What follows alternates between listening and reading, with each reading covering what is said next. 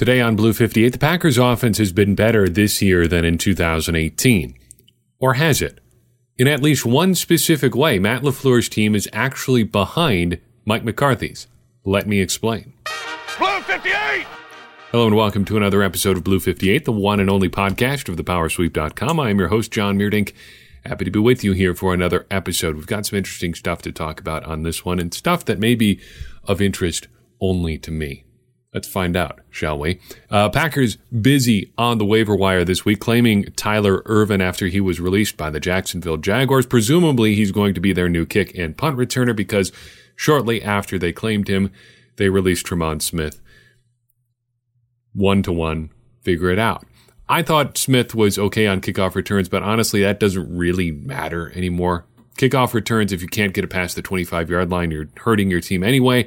So unless you're really explosive in the return game, um, you're probably closer to neutral than anything. It, it really doesn't matter, is my point. Punt returns, though, the Packers have been in trouble for a while. And even though Smith had a three yard return this week, they're still negative for the year in punt return yards. Enter Tyler Ervin. He's going to get a shot to figure this out. 5'10, 195 pounds or so. He's listed at 185 pounds on Pro Football Reference. It's interesting to me that he's built a little bit, well, actually significantly different than previously, previous number three running backs the Packers have acquired under Brian Gutekunst. Most of Gutekunst's guys have been thicker built. Devante Mays, Dexter Williams, like 14 other guys last year.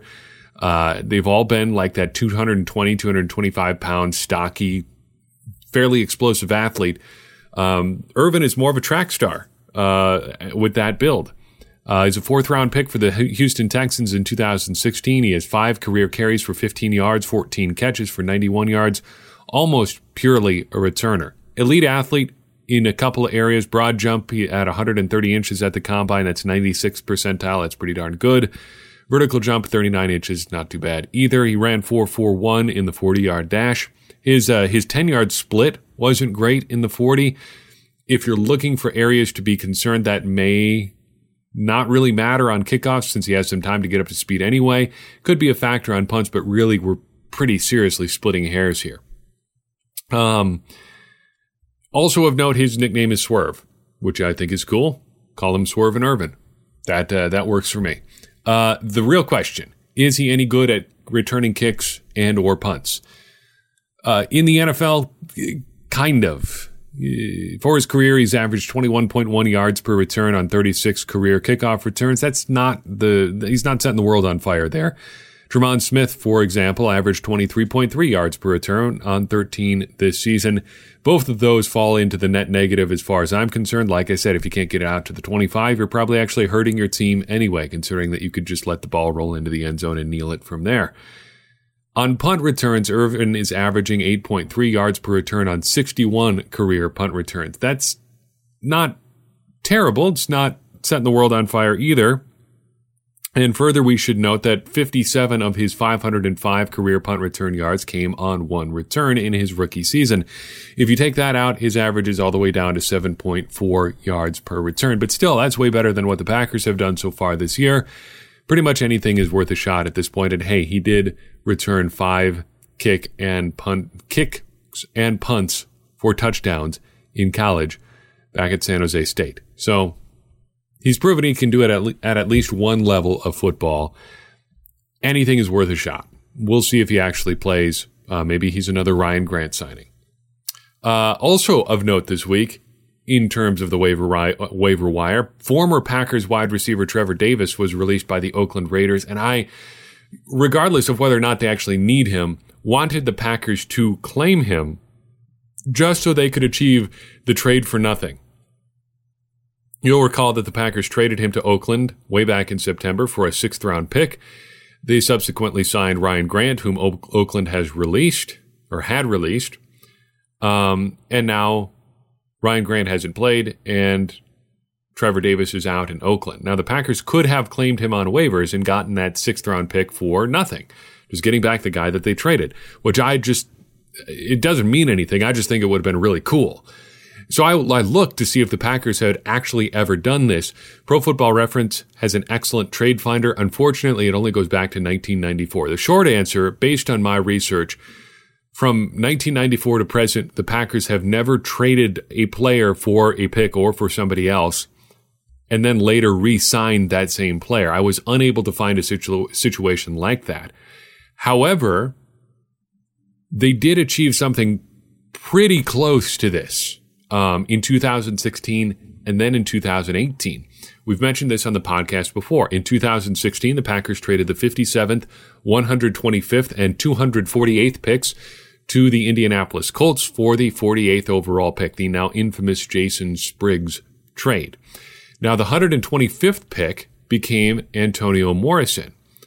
And in 2018, the Packers traded undrafted free agent corner Lenzy Pipkins to the Colts for Antonio Morrison, the guy who was drafted with the pick that they ultimately held. So it's kind of close to that other situation. Not really, but if you just pencil Antonio Morrison into that 125th pick, it's kind of like they did. Anyway, I thought that was interesting. Let's move on to something actually substantive as far as this year's Packers. Punt returners, hypothetical trades, and or waiver claims, not so much. Explosive plays on offense, potentially yes. So I was doing research on this a while back and uh, and wondered how the Packers compared to the 2018 Packers in terms of explosive plays. This is one of the things that we track. We've talked about this on a fairly regular basis this year in terms of how many explosive plays the Packers are creating, what should be considered an explosive play, blah, blah, blah. Uh, you should be familiar with that conversation. If not, uh, just check back a couple episodes or check out our advanced stats page at thepowersweep.com for more information on, on explosive plays. In short, we're looking for 12 yard runs or 16 yard uh, completions. That's what we consider as explosive. We explained our methodology before. So I was looking and thinking about how they compared to the 2018 Packers. Uh, was wondering if uh, if anybody actually had any data on that, and then I was like, eh, I don't know. That seems like it'd be a lot of work. Wait a second, I have those numbers. I did that work already. Let's see what we can figure out. And here's what I've learned. I've I was actually surprised to find out that the Packers offense is producing fewer explosive plays in 2019 than the Packers did in 2018. Through two, through 12 games, the 2018 Packers under Mike McCarthy produced 84 explosive plays, an average of seven per game. So far in 2019, through 12 games, the Packers have produced just 76 explosive plays, an average of 6.3 per game. They are just a little bit more than a full game behind their pace from 2018. This is interesting to me, in part because of the uh, the week or the anniversary that we just passed. You remember December 2nd, 2019 or 2018? You should, because that was the day that Mike McCarthy got fired. That was an interesting day, wasn't it? Packers lost to the Arizona Cardinals. I found out about the news after I came out of that wonderful movie, Fantastic Beasts and Where to Find Them 2, The Crimes of Grindelwald. That movie sucked. Things have changed quite a bit since then. And the story was that the Packers are going to get a lot better on offense without Mike McCarthy in 2018, but at least in, in 2019 rather, but at least in this area, they are not quite up to where Mike McCarthy was. This is significant to me because explosive plays are important. They help you score, for one thing. Each explosive play that you generate makes it more likely that you're going to score on that drive. Explosive plays, or chunk plays as he calls them, are also a big focus of Matt LaFleur's offensive philosophy. And if you can't produce them as efficiently as Mike McCarthy could, even in 2018, when he was having a bad year, that's something you should at least be thinking about at least a, a data point that puts some of LaFleur's offense in context. Also, producing big plays consistently is a sign of a good offense. If your offense is clicking and clicks for a, a, long enough time, you should pile up a pretty significant amount of explosive plays. So my question is, why aren't the Packers producing as many this year? I can think of a couple of reasons. First, they have a less explosive passing game. Running game is fine, but the Packers are producing explosive plays less frequently in the passing game. So far through 2019, they have produced 55 explosive passing plays. They had 65 at this point of the 2018 season. There's at least two contributing factors to that number. First, Davante Adams missed a month. His turf toe injury took him out of the lineup, and he was the Packers' leader in explosive plays in 2018. This year, he's on pace for just 11 after putting up 29 last season. Secondly, Jimmy Graham has also dropped off. He had 12 explosive plays in 2018 and probably would have had more had he not broken his thumb against the Seattle Seahawks. He really dropped off if you look at his numbers and even how much the Packers were involving him in the offense last year. He's on pace for just seven this year. He had his sixth explosive play on Sunday. So two big reasons there that the Packers have had a less explosive offense and a less explosive passing offense in particular. Overall, they've generally just been less explosive among their top playmakers as well.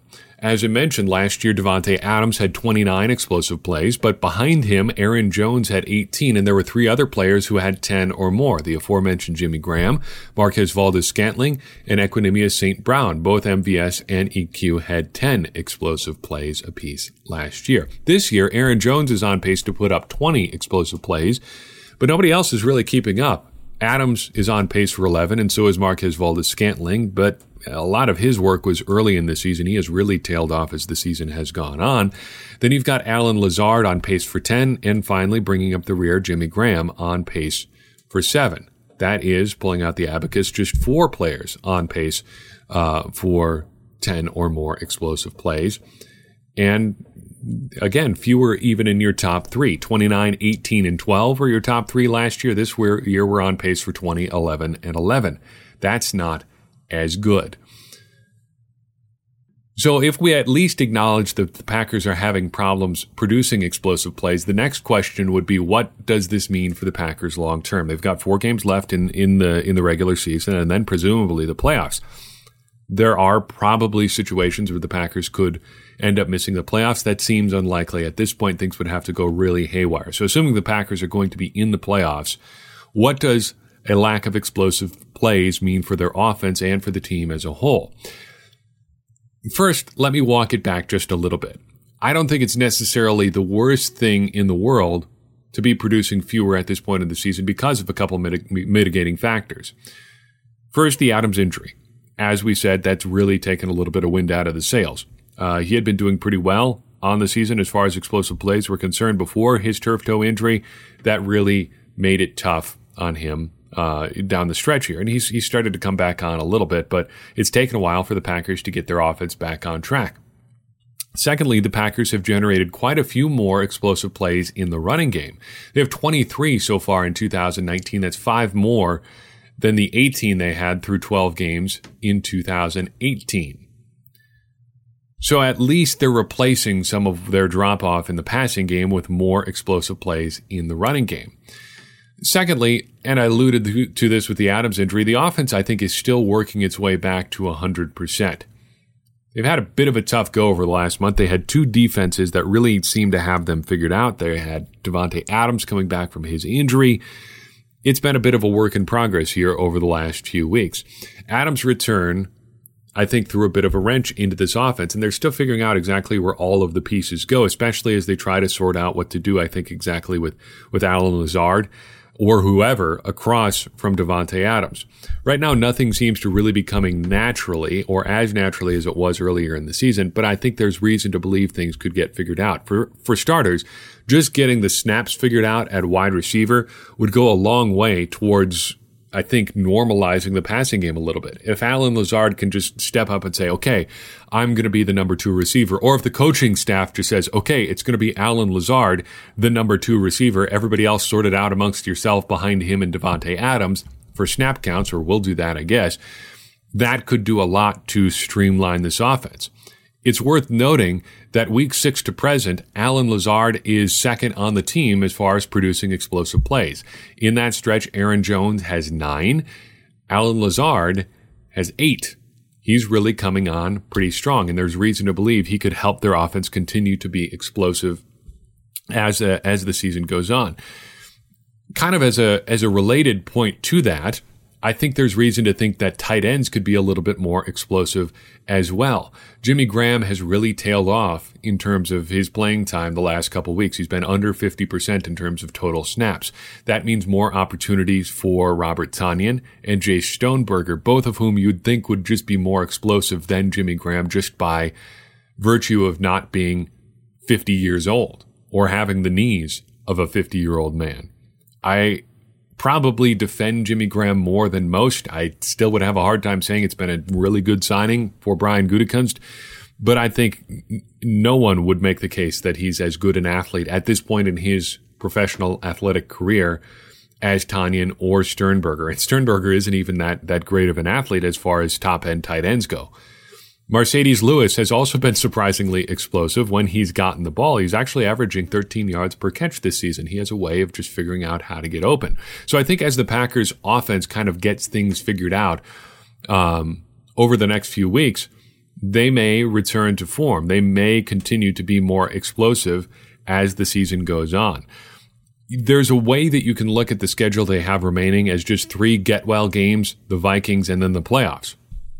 They've got the Redskins this week, uh, then the Vikings, and then um, the Bears and Lions. Oh, excuse me, that's that's out of order. It's Redskins, Bears, Vikings, Lions. But the point, I, I think you understand it. Three of those four opponents should not be tremendous challenges for the Packers. I've said I think there's a chance that the the the Lions or Bears could jump up and bite them. The the Redskins looked pretty okay this past weekend too. I, am still not going to pick against the Packers any of the, in any of those three games, but at least a couple of them give me a little bit of pause. The Packers have some time to get this stuff figured out, is what I'm saying, and and maybe they can do that down the stretch here in the regular season. It would behoove them to do so before the the, the playoffs, because whether or not they are better or worse than the 2018 Packers ultimately is immaterial. They just have to be the best version of the 2019 Packers that they can be to really be competitive in the playoffs. And to be competitive in the playoffs, I think they have to be producing explosive plays. So I've got for you in this episode. I do appreciate you taking the time to listen in. If you like what you heard, please take a second to leave us a rating and review or a follow or a recommendation or whatever it happens to be in the podcast listening app of your choice. It's going to help more people find the show. If you want to take your support to the next level, check out the support page at thepowersweep.com. There's a variety of options for how you can support us there. If you just want to do the simplest, easiest thing, um, in terms of supporting the show, leave us a comment, uh, a suggestion, a question, a bit of feedback of any kind on, on social media, via email, however you want to get in touch with the show. If you've got a question or something, or just want to help us uh, do research or something like that, anything that you do like that is going to help us make this show better, which is going to further our mission of helping everybody become smarter Packers fans. Because as I always say, smarter Packers fans are better Packers fans, and better Packers fans are what we all want to be. I'm your host, John Meerdink. We'll see you next time on Blue 58.